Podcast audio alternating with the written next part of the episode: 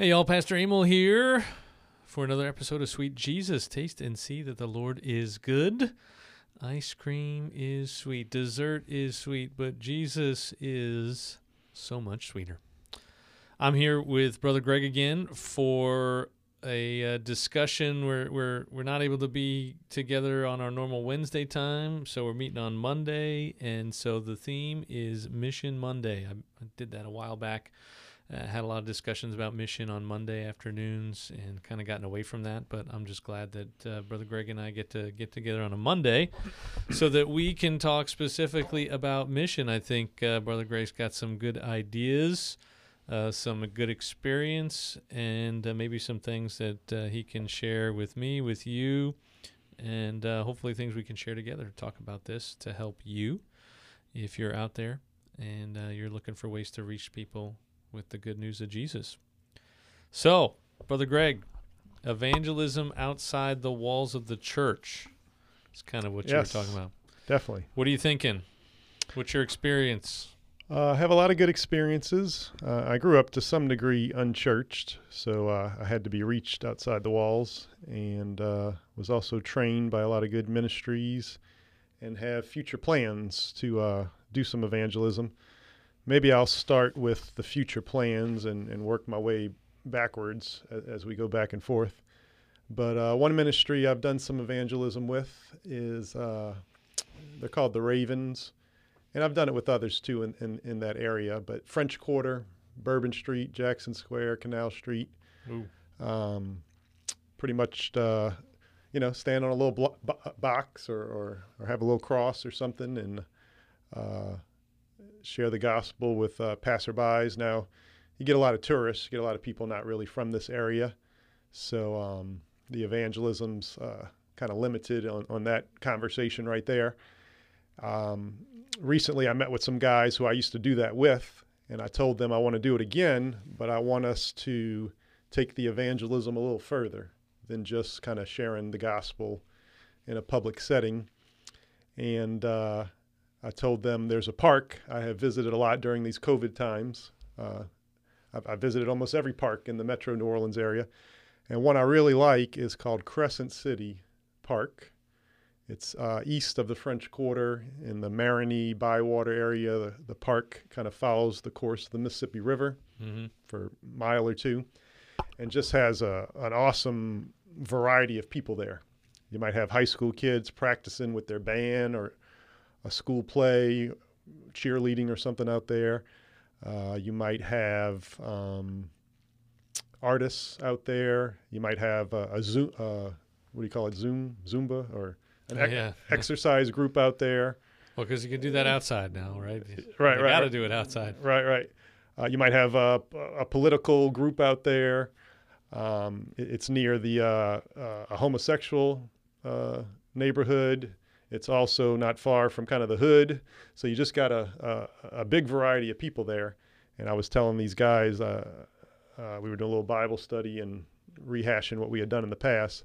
Just thought this would be a great place where we could uh, try to minister to some people, and it's going to be locals. It's not going to be tourists.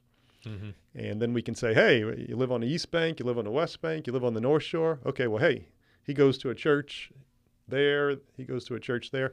So if we talk to someone, now we, we got a place we can invite them to. And, and people might think, does this really work? Most definitely does. I was on Bourbon Street and not just witnessing to the drunks and uh, tourists and so forth, but we would pray for some of the workers on Bourbon Street. Um, the bouncers, the uh, the cops doing security details, uh, the strippers, and um, one cop we were ministering to prayed with him and found out he, he, he lived in Slidell. Wow. So uh, he eventually one day came and uh, to our church in Slidell and, and, and brought his wife and kids. And uh, he's moved on uh, since then, but they're plugged into another church. And, uh, you know, was he a Christian at the time we ministered to him?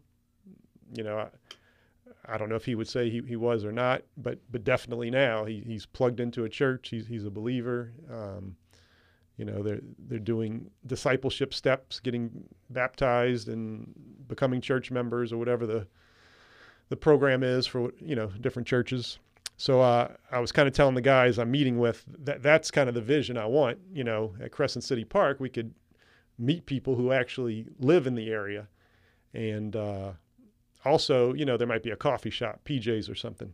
If we're ministering to them in the park and it's starting to get dark, or, or they really want to talk more, but we're just standing there, hey, let's go to PJ's coffee shop, sit down at a table, mm-hmm. and, I can answer more of your questions, and and um, that's probably the next step after the park, and then from the coffee shop to a church building, or your home, or, or whatever it might be. And then uh, some people may wonder, well, how do you even get conversations started? Yeah. And uh, uh, let me explain first. In high school, I was extremely shy. I was the captain of my football team, captain of my baseball team and football team. So people were naturally drawn to me. And I was still afraid of my shadow, afraid of people. Uh, I left Brother Martin High School because it was an all boys school, and I was afraid of girls. And I'm like, I'm never going to find a date, a girlfriend, somebody to bring to the dance. I got to go to a co ed school. So I switched from Brother Martin to Ben Franklin, but I was still shy there. And uh, to, to, put it frankly, I'm married to my high school sweetheart. I, I, I didn't do too much dating. so uh, I, I, think I became, uh, the, I was ministered to on and off over the years, maybe with a, a few different churches. But was I a genuine believer? That you know, it would be tough to say I was. But once I knew I was a believer in the Lord, born again, whatever people want to call it, um, I, I, developed some initial boldness. I, I, still was coming out of my shell, but I was able to begin to at least talk about God and the Bible and things like that with people. And then over the years, as I got training to do college ministry and, and youth ministry and went on mission trips and all kind of stuff, I, I just learned, uh, went to seminary eventually, that too, just learned so many techniques and ways to, to, to get conversations started. The hardest thing is just starting a conversation. Once you're in, uh, you share your testimony, it, becomes real natural after that. If you know the Lord, you'll, you'll know how to minister to people. But how, how do you get things started? Uh, I've gone to a, a, gymnasium on a college campus and just waited for people to come out uh, with a friend and, and, and, and people coming out. Hey, you, you want to take a spiritual survey? You know, they're, they're always taking surveys and, and having tables and different events and groups meeting on a college campus. And people will be like, okay, okay, yeah, I'll take a survey. All right, uh, this is a spiritual survey. Uh, um, and, and, you evangelize through the questions, through apologetics. You say, hey, um, you, you believe there's no God or, or, or, one God or many gods? What, what do you believe? And even if you, you're dealing with an atheist, you might think, oh, well, I'm not going to get far here. Okay, you, you, don't believe in a God? Okay. Uh, are you all knowing? Do, do, you, you know for sure, 100% sure there is no God? And very few, even atheists, will say, oh, yeah, I'm 100% sure there's no God. It's yeah. like, well, you know, I, am not all knowing. You know, I'd, I'd, have to be mentally ill to say I'm all knowing. and I was like, okay, so. Uh, you just set a trap. exactly. So I said, so uh, have I converted you from atheism to agnosticism? And they're like, "Yeah, I, th- I think you have." just, just, just with a question or two, and, and you just keep the progression going. Okay, all right. So if there could be a God, you know, you think he'd be personal or impersonal? You know, way up in the sky, a deist like some of the founding fathers thought, or somebody we could talk to, like like you and I are talking to. And if, if there really is a God and he's a God of love and you know all this good stuff, he'd probably be personal, wouldn't he? Yeah, yeah, he'd probably be personal. If there is a God, he'd probably be personal, not impersonal. Okay. And, and then, you know, is there one God? Is there many gods? What makes more sense logically? If he's personable, uh, man, if he comes to you in the person of Jesus Christ, doesn't that make a little bit of sense? Or it, might that be possible? So that's kind of one route. You know, another route I've done is just uh, there's evangelism techniques out there. A great one is uh, Ray Comfort, Way of the Master. He uses the law basically and he says, uh, "Hey, can I ask you a few questions? Uh, spiritual survey kind of stuff, maybe. have you ever lied?" And people say, well, "Yeah, yeah, I've, I've, told a white lie," or, or "You ever lusted?" Jesus calls that adultery. Yeah. You ever use a curse word? That, that you know, it's kind of like blasphemy. Mm-hmm. Uh, have you ever stolen anything? You know, a test answer, bubble gum from your sibling, something. You know, what's that make you a thief? all right, you're a lying, stealing, adulterating, blaspheming person. Uh, how, how are you getting to heaven? How are you getting to heaven? And they're like, even if it's a church person or a religious, they're like, wow, that's that's that's a good question. Yeah. and, and you and you have opportunities now to to share the gospel. Now you see, uh, everything I've done, people are usually kind of interested in this.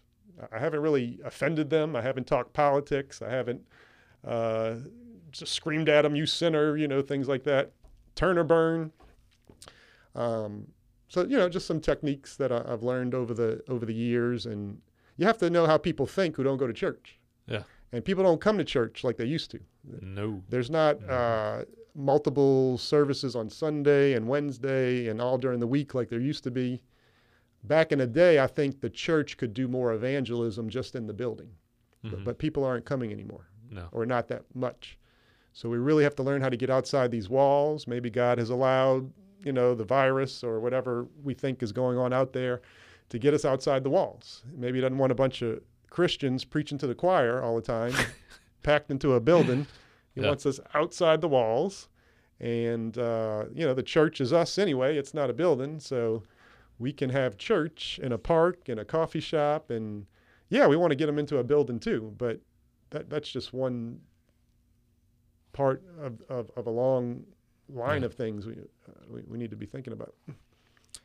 So, What I mean, what percentage of success do you think you have with that? I mean, well, one way to get over that fear, because I had that initially, I'm like, am I really doing any good? And, you know, I'm reading my Bible. How many people listen to Jeremiah? Nobody. How many listen to Noah? Uh, eight. yeah. Eight. Uh, eight people listen to Noah. Well, but, uh, but what, what I'm getting at is you leave the results in God's hands. oh, of course. I mean, You in know. the end, that's.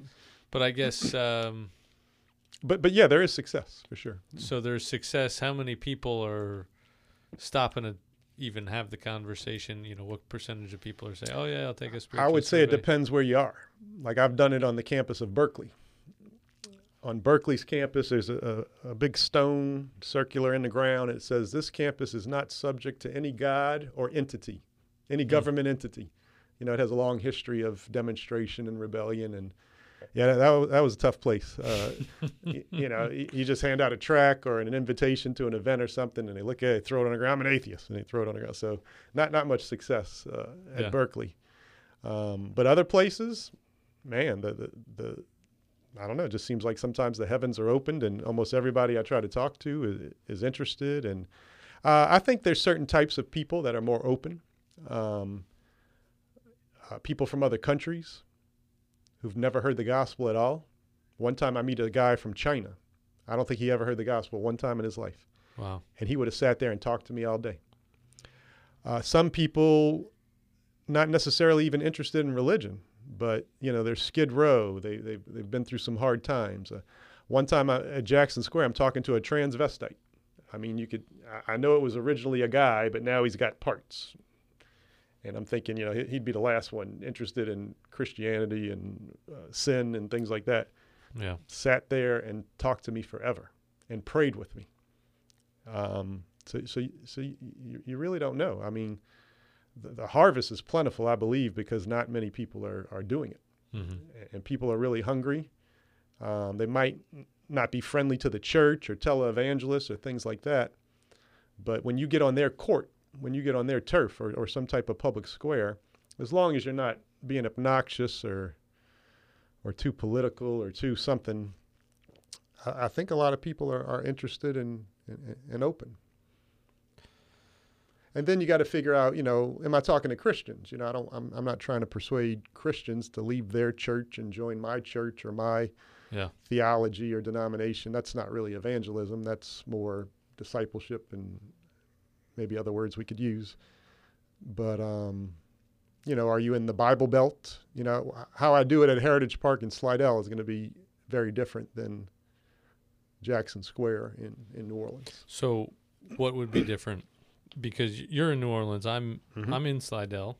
Mm-hmm. I'm still trying to kind of get to know the lay of the land here, the culture, the people, the Slidell, I'm running into people who used to go to church or their church influence or they were hurt in church. They, were- they were spiritually abused. So you're, you, you got to minister to them. Uh, a different way, or, or, or backsliders, prodigals. Uh, at one time, they were serving God in all kind of capacities, and now got disillusioned or hard-hearted or or just you know got busy with life or all, all, all kind of yeah. reasons. Yeah. You what you're talking about? You think that works better with a certain group of people, or or a certain area, or whether it's the spiritually abused, the backsliders, the prodigals, or somebody else, the atheists, the agnostics, the the Berkeley types, or What about all those different groups of people? I, mi- I missed the so question. so um, a lot of what you're talking about sounds like you're you're doing in New Orleans, Mhm. right? But I've done it out here too. You have done it out here Mhm. too. Yeah, parades and different things in Slidell. hmm So, so you think that's something that works for pretty much everybody? All the different. I was more hesitant in Slidell because it's a more church culture, I guess, Mm-hmm. and and people might um, not be as friendly as a big city. You know, you're from New York, New Orleans. People just talk, you know, on the subway, in the streets, maybe. Yeah. Uh, in the suburbs, people, are, you know, they're in their little gated communities and they're a little more uh, protective and cautious and things like that. Which is crazy. Right, right. It should be the opposite. Yeah. I, I've I've told people a few times that you know New York is like one of the friendliest places you can ever go, Mhm. and they're like, "What are you talking about?" Right, right. Well, not in a car. right, right. You know, I mean, you got people screaming and yelling at you and flipping the bird and, and all that kind of stuff at you when you're driving in traffic. hmm Uh, but when you're walking around, I mean, people are willing to talk to you. I mean, if you try to get beyond that, they usually get suspicious. Right, right. Like if it's just shooting a breeze somewhere, you just bump into somebody. Hey, yeah, like as long as this just ends here, that's fine. right, right. Uh, but yeah, they'll tell you tell you their life story pretty Right. easily. The, the reason I was more hesitant in this area, and I, and I kind of just told you, I, so I invited some people from the South Shore. I'm like, I know it works on the South Shore. I want to Mhm. see if, if some of this works on the North Shore. And, and I don't think you should do a lot of this by yourself. I mean, Jesus sent them out two by two two. by two, yeah. Uh, I have done it by myself, but that's that requires more. You know the people, and they know you, or uh, it's not as safe and things like that. So br- brought an evangelism team out here, and uh, if it worked with this team, it would work with anybody.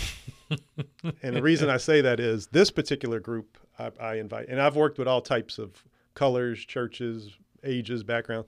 This particular group was a, a pretty much all black group. So they met me at Ohana Pier, where I do the youth ministry. And I said, Yeah, let's uh, try to evangelize some of the houses around here. And it's not a black neighborhood around oh- Ohana Pier, it's, it's more white, older, elderly, you know, not the demographic they look like. Mhm. And they came and they had a, a little banner, like they were in a parade, and, and um, some of them wanted to do a little bit of singing and worship. And I'm like, Ooh, I don't know if all this is going to work. They might be calling the cops on us. I don't know. but uh, the, the worship and uh, singing part was uh, just kind of intercession. Um, they were near us, but not knocking on the doors with us. So w- when you do evangelism, there's a lot going on. You need people praying for you. You need uh, people who've you know experienced some training, and this group is a great group because I've uh, I've done some training with them, and I've seen I've invited them to my church, Christian Fellowship, to do some training. And, and a lot of my people are nervous. They've never done evangelism. But when this group came and showed them how to do it, they were like, wow, I think I might be able to do some of that. Hmm. Um, you know, people just have different gifts and talents, and you got to learn from different people and see what they do. So this group comes with me, and we spread out and we knock on doors, and I'm like, oh, they're going to think we're Jehovah Witnesses, and there's actually a Jehovah Witness uh, temple, Doing the same. temple or whatever a few blocks away. I'm like, oh, they're going to think we're Jehovah Witnesses. I, I don't know if this is going to work. And uh, we, we knocked on doors, and yeah, you know, a couple people were like, not interested. I would say the majority, at least 50% or more, uh, once they kind of figured out, and, and I also did kind of a spiritual survey. Hey, I'm from Ohana Pier. We, we minister to youth. We also have a church on Sunday for all ages. And we're wondering how we can help. How do you think ch- us or any or any churches in general? How do you think they can help the community? And so they started answering the questions, and then we led that into discussions of evangelism. Okay, uh, if you don't mind, could we ask you? Do, do you go to church? Do, do you believe in Jesus as your Lord and Savior and things like that? And uh, more so than not, they belong to a church, which I expected because this is more of a, a, a church, Bible Belt, at least Christian influenced area. But that doesn't mean they didn't have a lot of questions Yeah. or that they were unsure about their salvation or um, they weren't Which willing. is kind of terrifying. yes. yes. Yes. Yes. hmm I mean, haven't I made that clear? Mhm. I mean, come on, Yes. guys. If I haven't made that clear, Yes. you know, please let me know. Now, I think the progression I was talking about before meet them in the park, then meet them in a cafe, then invite them to church that might be a little harder in this area because a lot of them are already going to church. Mm. But they still they have a lot of questions and not sure about their salvation. And and I think evangelism needs to take place because I mean I'm a I, I pastor a church. I don't know if everybody coming to my church is right with God, born again, going to heaven. So I'm not blaming other churches and ministers. I'm just saying, uh, you know, lots of people hop around, or they say they belong to this church, or they go once a month, or, but that doesn't mean they're they're believers or, or, or they're assured of their salvation.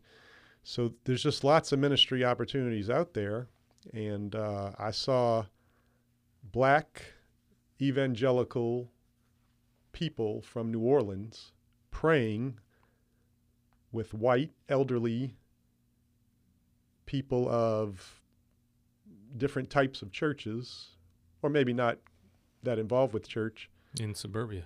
in suburbia, Yeah. praying together, coming together to talk about the hardest thing to talk about in the world sometimes, religion. And I'm like, God, you you showed me once again. This can be done anywhere if, Yeah. if we really pray and plan and and think about it. Um, And that's the opposite of what you know. Normally, you're thinking, "Oh, we got to go in the city and exactly. save them from that cesspool." and and here's the city coming out and trying to rescue us suburbanites, right? That's right. That's right. You think people are more open when they don't know you in those situations? That's that's what can happen too. okay. a lot of people think, man, it must be hard to talk to strangers. And I'm like, "S- in some ways it is because you don't know what you're dealing with initially. But in other ways, uh, they'll probably talk to you about things your own relatives and friends are, are afraid to talk to you about. Yeah. So, there, you know, there's definitely some opportunity there. So, I mean, this this sounds uh, great. I I guess um, this is not how I have begun to think about mission and evangelism. Mm-hmm. Not because I don't think it doesn't work, but because I think you know I'm. So, how does a person, your average everyday person, do what you're talking about? Right. So does that mean the church has to help them do that? Or is there something else that they can be doing instead? Or Let me show some Or- more practical ways before you. I, I'm kind of giving you the end of of where everybody could end up doing the work of an evangelist. Okay. But let, let, let, let's think about steps before that. Okay, I'm an occupational therapist at North Shore Hospital in Slidell. Mhm. Anybody around here would know where that is. Um, I had I was beginning to start a church at the time. I hadn't started one yet. And therapists and so forth, nurses, they're catching wind that uh, oh, Greg might be a minister, some kind of minister.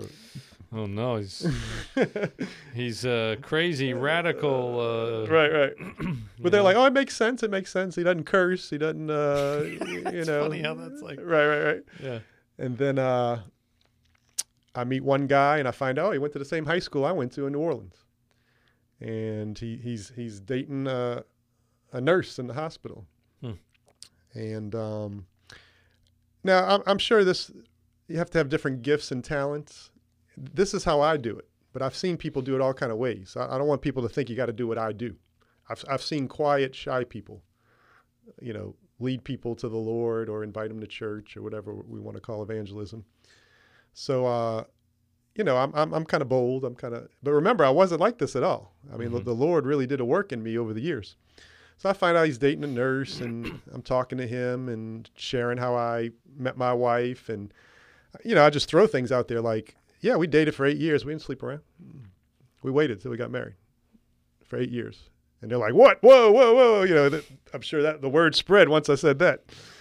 and uh, and he really likes this nurse, and she likes him. And then I find out the nurse went to my elementary school. He went to my high school. The nurse went to my elementary. So Wow. we're, we're bonding Small world, yeah. we're bonding, but I'm I'm kind of doing the Ray Comfort. I'm saying, you know, the way you're doing it is not the way the best way to do it. You don't live with somebody. You don't shack up with somebody. You don't sleep with people and figure out if that's the one to marry. That's not the Bible way. So uh, I encouraged them to get married, and they said, "Would you do the wedding?" I said, "Yeah." That became the first of many weddings I did at North Shore Hospital. See, that's what I mean by evangelism. You know, it's just sharing with people. You got to love them, obviously. You can't just say, "Oh, you're a sinner," but you say, you know, statistically, you know, people are uh, unbelievers are into science and psychology. You know, when people live together, they're more likely to get divorced than if they, you know, came together only after they were married. Mhm. You can't talk Bible right away, but you're saying things that back up the Bible. Mhm. So, uh, meanwhile, I'm ministering to one of my step relatives who's a Muslim on Facebook, and I know a lot about Christianity and Islam. So I'm I'm answering all his questions, and you know, after a thousand messages, he's like, "I think I want to become a Christian. What, what do I do? What, what must I do to be saved?" Yeah. And wow. so, uh, you know, I prayed with him, and uh, you know, there's all kind of theologies behind it, but uh, I always start off with uh, I, I- I like what's called the Jesus prayer. It's an ancient prayer. Lord Jesus Christ, Son of God, have mercy on me, a sinner. Luke 18. That's where it starts. Yeah. That's where I believe the journey starts. Pharisee. Whether you think somebody's getting saved at that time or not, the journey starts at something like that. Mm-hmm. So I'll pray with people, and then I'll tell them, all right, I, you know, I believe you believe to some degree. Now Mhm. that you believe, you got to walk, walk walk this thing out. So uh, find some other believers. Faith comes by hearing, hearing by the word of God. Okay, well, what church do I go to? And I'm looking through phone books, and I'm trying to guess, you know, what might be a good church. I've invited unbelievers to send their kids to Christian schools. I don't, I don't even know the schools. I'm like, that name sounds good, and they send them because because they trust me. They they love me. They trust me. You may want to do a little bit more research then. Definitely. I, I, yeah, yeah. It's so far it's worked out. But, but uh, Praise the Lord. so uh, so uh, so I'm, I'm I'm leading the Muslim guy to Christ, and he he goes to a church that I I invite. I, I tell him go go to this one. That sounds like a good one. He liked it. He's like, what do I do now? I get baptized. He, he gets baptized. What do I do now? I want more. I'm, I'm hungry for Yeah. more. Sounds like you need Bible college, seminary, something. He goes to Liberty University. He, si- he signs up. This is the power of the gospel. I can't do this, you know. Well, but, yeah. but, but let me finish the story.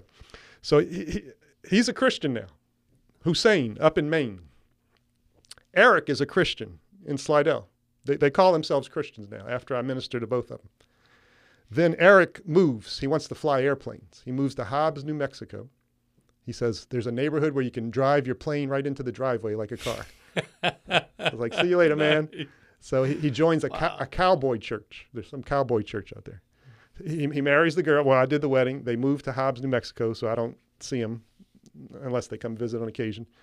Hussein, I didn't even realize he moved.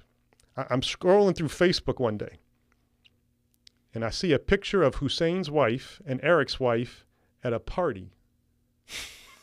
And I'm like, what How are the two of them together? One's in Maine, one was in Slidell and just moved to Hobbs, New Mexico. And I'm looking at the pictures and I'm like, this is in Hobbs, New Mexico.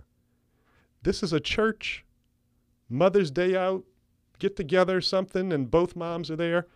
And I start writing them, and, and, they say, Eric and his wife and Hussein and his wife know each other at the same church in Hobbs, New Mexico. I couldn't make this story Nice. up. Yeah. I couldn't make it up. I, I tell these kind of testimonies to show people that evangelism works, Yeah. and uh, there's no way I could make this up. You know, the, the chance of me even seeing that picture, you know, you're just scrolling, Mm-hmm. you know, maybe it pops up one time and never again. Yeah. Yep. That was just God confirming, hey, my, my word works, the good news works. If you share it, you know, people are going to believe, signs and wonders are going to happen. Um, it, it- you know, it's it's it's amazing Well, and, process. you know, it sounds like your story though. It, I think you're probably more gifted than you may want to admit, hmm right? Uh, and I think pastors tend to be generally that way. You know, we're we're able to talk to all kinds of different people and and we can do stuff outside the church and uh, But at Uh, least you saw it happen in a hospital. It- Yeah. It, happened online. It happened in the streets of Bourbon Street. So, so there's different settings and but I think the the key for all of that is is the relationship that you had. Mhm. But of course, then I, I think pastors tend to be better at cultivating relationships faster, where people people, pe- pe- people, persons. yeah, Mhm. where Mhm. you're a people person, you can go from nothing to best. I mean, like think about you and me, right? Like, how did this happen? Mhm. Like, I liked a Facebook post of yours. uh, you friended me. I sent you a message saying, "Hey, let's grab lunch," and then we grabbed lunch, and then the next week we were in here. Like that's crazy. Yep. Most people don't do that, but we Right. I, I think we get used to that. We're, we're used to people that we don't know suddenly becoming more than just an acquaintance, Mhm. uh, whether it's a member through the congregation or something like that. I don't know if that's what everyone does. There are people that can do that Mhm. on the streets, like you're talking about. But you can at least do it. There, there's a friend. There's a relative. There's a neighbor. There's somebody who loves you and you love them. So that's where I'm going, Mhm. right? Mhm. Do you break out your spiritual survey with your friend or family member at Thanksgiving dinner? You do it without them even knowing. Okay. Maybe you're not as formal, you know. But Yeah. uh, I mean, I I still have relatives. You know, I don't know if they're believers or not, but I know how they think, and there's certain questions I'll ask them and prod them, and hmm without them realizing, they're like, "Oh, I know why he's asking us. I know, I know why he brought that up." But I, I- got him with a side win. yeah. Yeah. but, but you you know it's it comes to relate and and I can't do this with everybody. I mean, there's some people I've had zero success with hmm that might have been close to me or not close to me, and I've seen other people be maybe hardly effective with anybody, but they could reach that that one person that Yeah. that I had no chance with. So uh, you know, God might ha- call you to reach ten people in your lifetime, and somebody else a hundred people, and but it, it's gonna. Uh, I think sharpen your faith, give you a purpose, help you understand why you even go to church to begin with, why you read your Bible. Yeah. It just gives you more insight into the gospel and I think if Like you're that. not doing it, you're not fully being a disciple. mm-hmm. You're not being challenged. You're not forced to ask tough questions about your faith. And right. uh, like, there's a lot that I get out of just being a pastor that most people don't get because they're not forced to Right. think on their feet about Right. some of these things and wrestle with the tough issues and Mm-hmm. answer the hard questions. Uh, so if you're not doing it, I mean, Jesus says, "Go make disciples of all nations, baptizing them in the name of Holy uh, Father, Son, and Holy Spirit, teaching them to obey all that I've commanded you." But he says that to his disciples. Mm-hmm. So a disciple, part of what it, what makes a disciple, is making disciples. Uh, You know, so there's a there's a multiplication effect. There's a reproducing Mm-hmm. aspect to to being a disciple. Definitely. Four And- generations. Paul tells Timothy to train people who know how to train others. hmm Multi generational. Paul, Timothy, training, training. Yeah. Right. So, I mean, I've done some of the stuff you're talking about on the the streets with people. I've not had nearly the kind of success you've had. Just listening to you, or maybe you just did it way more than I did. Probably just did it more. Yeah. Yeah. I, I've had plenty of unsuccess. Well, that's important for us to know. Yeah, yeah, yeah, definitely. Uh, but yeah, there are people that are willing to have some pretty crazy conversations with you. You'd be surprised. mm-hmm. Mm-hmm. Uh, but I think I feel like people are more worried about people that they know Mm-hmm. and they they want to reach them somehow. Mm-hmm. And I think most people have been trained, whether intentionally or unintentionally, to believe that I'm doing my job to evangelize if I invite someone to church. It's too easy. It's it's too easy and it Mhm. doesn't work anymore. Mm-hmm. So, what is a who worships? A Christian. Like, Exactly. a Christian worships. mm-hmm. A non-Christian doesn't worship. And so then you get into this like how much of your worship is designed for outsiders and how much of your worship is designed for the people that you already got to equip them, Mm-hmm. right? And you know, in our situation, Lutheran circles tending to be more towards catering to the choir. Yeah, I mean, For- I believe in believers' meanings Yeah. for sure. And, and I do too Mm-hmm. about but but I also believe we got to be open to that and like you know I did a funeral today and what I've tried to do at just about every funeral is I think that's probably the primary that's the number one time I know I got people that don't go to church and that probably Share don't know. Jesus. Yep. And so I always include now hey, just so you know all this stuff I talked about with this person about how I'm pretty confident about where they are and what the future holds and and all that kind of stuff, you know, if you want that, you know, let me know. I'm available. I Mhm. want to uh Mm-hmm. uh, I, I want to be a resource. I want to I want to help you in that. And I've had people talk to me, not Mhm. not a lot of people, but you know I've had people And, and I don't want people to get caught up with a method or a rule. Like a lot of street evangelists are trying to get people to say a prayer, an altar call, and they check the box. All right, I led this many souls to the Lord. It can happen in all kind of ways. hmm And like you're mentioning, the people we want to talk to that that's hard to talk to, you can't just bring these things up. Well, that's why I mentioned earlier the school. My my dad and stepmom were not believers. And when I first became a believer and, and got baptized and did all these things, they were like, "Whoa, you know, Mhm. what's going on with you?" Um, but I began to reach them in different ways. My dad, we were close. I, I could talk to him hmm and I prayed with him. I was like, wow, it's kind of easy compared to other people. Yeah. Um, my mother, I, I had I had to do uh, some survey, some something I had some seminary class, questions and answers, and I'm like, oh, I'll try it with her, and she like responded very well, and I was like, whoa. Yeah. My dad wouldn't have responded to that. I, I, I just needed to talk to him like a friend.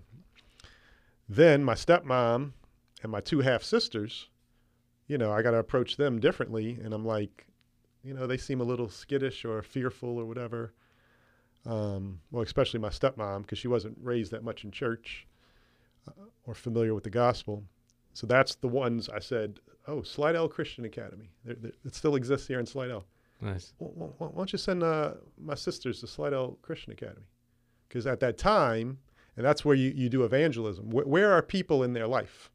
There, there's certain seasons people are in. They're- Mhm. They're getting married, they're getting engaged, they're going to college, they're having kids. Their kids are now at an age to go to school. Uh, parachurches. That's where I think mission, parachurches, apostolic work. That's where I think we're going to reach a lot of people. So my sisters Dana and Aaron start going to Slidell Christian Academy, and they come back home singing the uh, Awana ABCs or I, I don't know all the stuff they learned.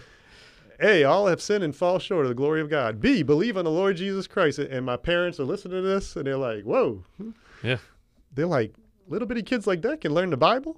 Because Yeah. they had never learned the Bible. They might have gone to church a little bit, but they never seen anybody who knew the Bible. And they're like, kids that age can know that much Bible? Said, see, it's a good school, huh? and, and they're like, they're, they're shy maybe to talk to other adults about the Bible in church. So they're, they're, they're talking to their kids now who go to the Christian school. Yeah. So they're starting to learn some of the Christian lingo and they're going to school events and chapel events. And because my dad used to say, Oh, you don't know what I've done in my past. If I walk into a church building, the, Whole thing would the fall whole down. thing's going to fall down. Yeah. But see, through the school, they're now getting introduced in subtle ways to the gospel. The, the, the walls are coming down. And uh, that, that's how they eventually get plugged into another church out here. And eventually they join my church later in life. So there's all kind of ways you, you can do it. You just got to be mission minded, missional. That, that's All the, the sem- time that's the seminary forward. word, missional. and I think everything you've talked about, even the stuff that seems like it's, you know, just a moment, very short thing, it, everything you've talked about has some kind of lengthy process. At you know, so it doesn't Mhm. end on one conversation, and they don't suddenly join a church. They don't suddenly. Uh, do everything you're doing or do everything you hope they would do. It takes them a little bit of a lot of times it doesn't, but sometimes it's happened suddenly. okay. Uh, we had a guy who used to paint all the time in our family. He um, would paint at my parents' house, cousin's house, friend's house, and he just seemed like a real nice guy. Very peaceful and uh, gentle and easy to talk to. So the Lord stirred me up. Why why don't you talk to him about me? It's like, okay. So I start talking to him, and he didn't seem super familiar with the gospel and all, but uh, he was all ears. He's like, man, this is, I, I like this Jesus guy. Most people do like Jesus. Exactly. They don't like the church. They don't like a lot of other So, things. so I, I, I can't even remember what I did. I, I guess I prayed with him one time, and he's like, "What do I do? Uh, you, you want to?" I, I didn't live in the city he lived in, so I, I and this is another part of evangelism. It, uh, it's going to cost you time, money, transportation. So I drive to the city he lives in, and I say, because he wasn't going to go to church by himself. So he said, so I looked in the phone book again. I'm like, mm, these two churches might sound good. So I took him. I didn't, I didn't know the church myself. I, I- took him to the church. I'm like, oh, pretty good church. And I said, you want to try another one out? He's like, sure. Just like you take people to bars and do different stuff when you're in the world. I'm like, Yeah. I'll take you to different churches. And you, so I took him to a couple churches and, uh, you know, eventually he, he might have settled on one of them. I, I couldn't keep up with him forever. And, uh, but he still, you know, kept in touch with, this is more the process you're talking about. He kept in touch with me and he's like, I want more. I want more. And he was interested in the Holy Spirit. So I said, well, there's a church that's talking about uh, baptism of the Holy Spirit, some, you know, different theological things we could get into. I said, you want to go to it? He's like, yeah. So I, I, drove drove him to that uh, in uh, Darrow, Louisiana, you know, dinky little town. I was taking him to churches out here in Slidell. I hadn't lived in Slidell at the time. So me and him head out to Darrow, Louisiana, and uh, uh, you know we would go to that event. And you know I lost contact with him over time. That's why I call it evangelism. It's not really uh, pastoring people per se. Mhm. And I could do more of that when I I didn't have so many responsibilities myself. But I think you should never lose that that edge or that mentality. A- And what I'm saying is, it happened fast. As soon as I started talking to him, he was an open book, and he and he wanted to know Hmm. uh, as much as he could. So, so yeah, it could take a long time, and I've had a couple deathbed conversions, I think, with relatives and things like that, who I talked to them for years, forever, with no response, but eventually got a little fruit. But with others, I've seen it happen very fast, and I, I think if believers talk to their neighbors and people they know, and you know, keep inviting them into church, but they might not go to church. They might want to talk about the Bible with you in your living room. Mhm. You know, something simple like that. Yeah. so one of the ways I've kind of th- started thinking about this, there's a book I can't remember the book, but I know some folks that teach this fairly regularly, and I've so I've come across it. And and there's this spectrum, right? So from like Mhm. zero to ten. Mm-hmm. Zero is no faith, n- no anything, right? There, there's no belief in God. There's no knowledge of God. There's maybe not even any interest in God. Mm-hmm. Zero. Right. Right. 10 is faith in Christ. And, you know, you go back 20, 30, 40, maybe more years ago, in our country, people tended to be probably closer to about a seven.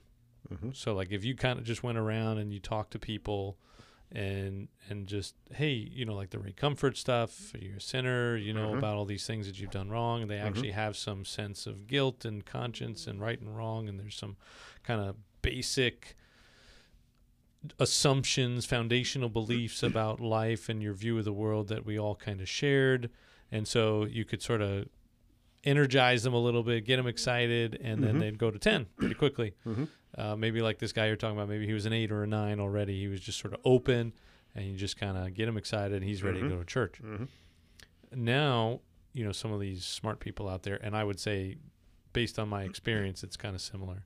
Mhm. Uh, more people are probably closer to a three. That's probably the average, which Mhm. means there's a lot more ones, zeros, ones, and twos Right. than there were before. So you're going to run into a lot more of those than you're going to run into the seven, eights, and nines. But it's not necessarily a bad thing because you could have the most trouble sometimes with a seven, eight, or nine Because because they, got to unlearn. know- They yeah. got to unlearn stuff. and, and so so just knowing that there's a wide variety probably more so now than ever before Mm-hmm. And and what i try to the way i try to think about it is is you gotta you'll know when they're interested Mm-hmm. and you'll know when they're not you know because sometimes people associate the Christian faith so much with politics that if you bring it up in the wrong way, it just like shuts down the whole conversation because Right. they think you're making some kind of assumption about, you know, what they believe about politics or the country or, or about life that just flies in the face of right. Right. Uh, so so this sort of process, um, relationships. How how do you know where someone is? Uh, how, how do you know what spot they're at? How, how do you know the kinds of things they're thinking or the kinds of conversations they're willing to have? Well, you got to have a pretty good relationship with them. You know, like, I don't know about the guy you mentioned at the uh, therapy, you know, doing a occupational therapy at the hospital. Right. You know, you probably worked with that guy for a little while Mm-hmm. and then you got to have those conversations and you, Right. you knew about that. So there is such a wide variety. We should be open to all these opportunities, all these possibilities. Mm-hmm. And if there's an opportunity, you better start talking about it. Do not squander. It's so hard to find those opportunities and the door will open in and some- close. yeah, if Mhm. you don't if you don't take it when it's there, Mm-hmm. uh, but if somebody slams the door in your face, shake off your dust and And, and I also off your feet. believe some people are trying to do too much evangelism. Jesus said, "Don't cast your pearls before, Before swine. swine, yeah. Don't give that which is holy to the dogs." You'll know whether you, you should be having certain conversations with people or not. But we have to encourage more believers to at least initiate, try it. Yeah, and many are not even trying the first step. and I I would agree with that. So Mhm. so this is actually encouraging me to be a little bit more direct, I guess. Not direct is maybe that's not the right word, but a little bit more Assertive, focus. Yeah, yeah, not Mhm. not aggressive, but say, "Hey, Mhm. you know, I'm a pastor." And, and you know, I actually feel like sometimes being a pastor, like if it's a random person on the street, I could do that real easy. Mhm. But being a pastor, sometimes it helps. Sometimes it might not. Well, I would agree with that too, right? yeah. Again, there's this spectrum, Mhm, right? mhm. There's way more of a spectrum now than there Right. probably ever has been in Mhm. America's history, at least. Right. Uh, but there are times where like, people that know me know I'm a pastor, and it's like so. I think they're a little bit more. They're almost more worried that I'm gonna try and talk to them about that. Right. I don't know if that Right. makes sense. And so there's this constant like you get this weird vibe, like eh, don't talk about and so I, what I tell people is, you know, you probably have a better opportunity to talk to people about faith than I do, because they look at me, Mhm. just particularly with like the millennial generation and younger, like Mhm. they think they look at me, and this is not the case for you, which is a tremendous asset you have. Mhm. But for me, they look at me and they go, "This guy has a vested interest in me becoming a Christian or not." Right. Right. So his church will look better. He'll look better. It'll boost his ego. It'll put money in his offering plate. It'll boost his salary, or uh, and it's not that's not how it works at all. Right, right. But they don't. Uh, but you know, th- there's this, and there is truth to that, right? Like the less people we got, the less money we have in general, the the more I my Right. salary is. Indirectly, it's true. Yeah. Indirectly, it's true, yeah, Mhm. but it's not. So, so they're just everything I say is suspicious. That's what that's what it feels like, at least. Right. And I feel like people outside the official professional clergy have better opportunity to have some of those conversations because But one one mistake I think the types of Christian the laity might make is they're trying to get them to come to their church. exactly That's Yeah. a big problem. They might come eventually, hmm but nobody's coming if if you're just like what the world thinks the minister's trying to do. You, Yeah. You're just trying to get them to a certain place. Yep. To pad numbers or whatever. I mean, I, w- when I've invited people to churches or Christian schools or whatever that were not of my persuasion, Mhm. it, it was a little risky. When when I had my sisters go to Slidell Christian Academy, uh, it's Plymouth Brethren. That, that's who runs the school and the chapel and so forth. When you go to the service, the women wear hats and things like that, and I'm hmm. like, oh gosh, my yeah, what did I do? my carnal relatives are really going to flip out when they see that. but they actually didn't, and, and they were maybe just curious, and it, it didn't push them away. But at the same time, I'm thinking, well, I don't really believe all these things this church is teaching them. So am I doing the right thing, God? And God's like, they, they know the basics of the gospel. Yeah. and that's what your parents are getting out of it. They're, they're learning the basics of the gospel. Now, if if if you're right and they're wrong about something down the road, my Holy Spirit will lead them and direct them. And they did. They after after a season at that place, God moved them to another ministry where they uh, learned some things they couldn't learn over here. Not that everything over here was bad. Uh, some of that stuff shaped me. You know, it, it's good stuff. Hmm. I eventually sent my kids to that school. I eventually taught at that school Wow. Briefly. they, they could only put up with They me. for- I was just gonna say they threw you out. But it worked out. It, I mean, we, we all got along good and, and, and got some good testimonies for for. Uh, I was there maybe two or three years. I can't remember.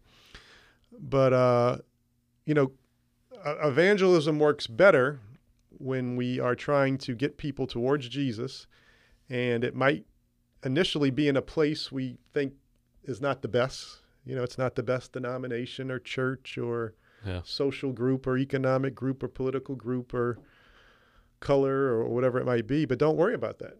The Holy Spirit is going to work on them and, they'll progress to your church if, if that's where God wants Yeah. them. And, um, you know, don't, don't worry about. Now, obviously, don't send them to a Wiccan cult. don't send them to, you know, uh, the Hare Krishnas Yeah. or something like that. But uh, Yeah, y- you know, not- you don't have to worry about everything. Well, and church is not the goal. You Mhm. know, so church, what we understand of as church is something that came long after there was a church, Mhm. Right? Mhm. So the the church, Right. The assembly was something that came along, you know, a few hundred years after. Mhm. Uh, well, well, Christians were gathering right from the very beginning, right? They're gathering, but they're gathering in homes. They're gathering in all these different places because they can't legally be anywhere. Right. Right. They don't. They don't have any articles of incorporation. There's no. Uh, the government's not going to allow them to to assemble, and so they're doing it all these other ways. And then suddenly the church, the the government says, "Okay, we won't kill you anymore. You're illegal, and you're not only legal, but you're like the official religion of the Roman Empire." Right. And and that suddenly turns everything into it, it actually kind of becomes a political movement because now how Mhm. do you get promoted how do you move up the ranks of government how do you do all Right. these things well you should be a member of the official religion. Like you should be a christian and you should follow these things. And so now all of a sudden you have the church becoming a place or an organization that you go to in order to get religious goods and services essentially. Mhm. right? And and i think we're still kind of undoing that. We're still getting free from that so the goal is not to invite people I, I said this today at the the funeral you know i said hey going to church doesn't make you a christian any more than being in a garage makes you a car Mhm. Right. Mhm. and people like me we are not the gatekeepers but you know i'd love for you to be a part of some kind of christian community i'd love it to be ours uh, but if it's not ours it's another one or it doesn't even have to be a formal one just are you gathering are you assembling with other believers are you are you engaging in in the kinds of things that are discipling activities Mhm. and um, I just I don't know how we get totally free of that, other than like you kind of alluded to very early on today. Mhm. We have to maybe God has to shake us up. Maybe that's what all this stuff with the virus is. Maybe that's all these other things that were going on, the slow decline of the influence of the church, the importance of the Mhm. church Mhm. in people's lives. Um, You just got to be out the box sometimes. You know, this this podcast is great. You Yeah. know, it's a different way. The millennials, the, they the, they like podcasts. well, so far my audience is mostly, uh, f- well, at least according to Anchor FM, Mhm. is women Mm-hmm. from like Social 50 media. to 60, I think is like the top demographic. Uh huh. Uh-huh. So uh, thanks, But, ladies. but you might find a way to, uh, I mean, save all these recordings, and, and Oh, yeah, and yeah, one yeah. day Yeah. there might be a way to get them out there. You know. oh, they're out there. I mhm. mean, we'll see. Mm-hmm. We'll see. But it's sweet Jesus It's not sweet Lutherans. It's not sweet Right, right. church. It's not. Right. And uh, we're actually reading a book. I don't want to get off too much into that. We got to get you out of here, actually. But um, there's a book called Kingdom Come. It's by Reggie McNeal. I'm reading it with our staff and, and our board and our Mhm. elders. And it's, uh, you know, the Bible makes a big deal about the kingdom of God. The Bible doesn't make a big deal about the church. Right. The church, the word church,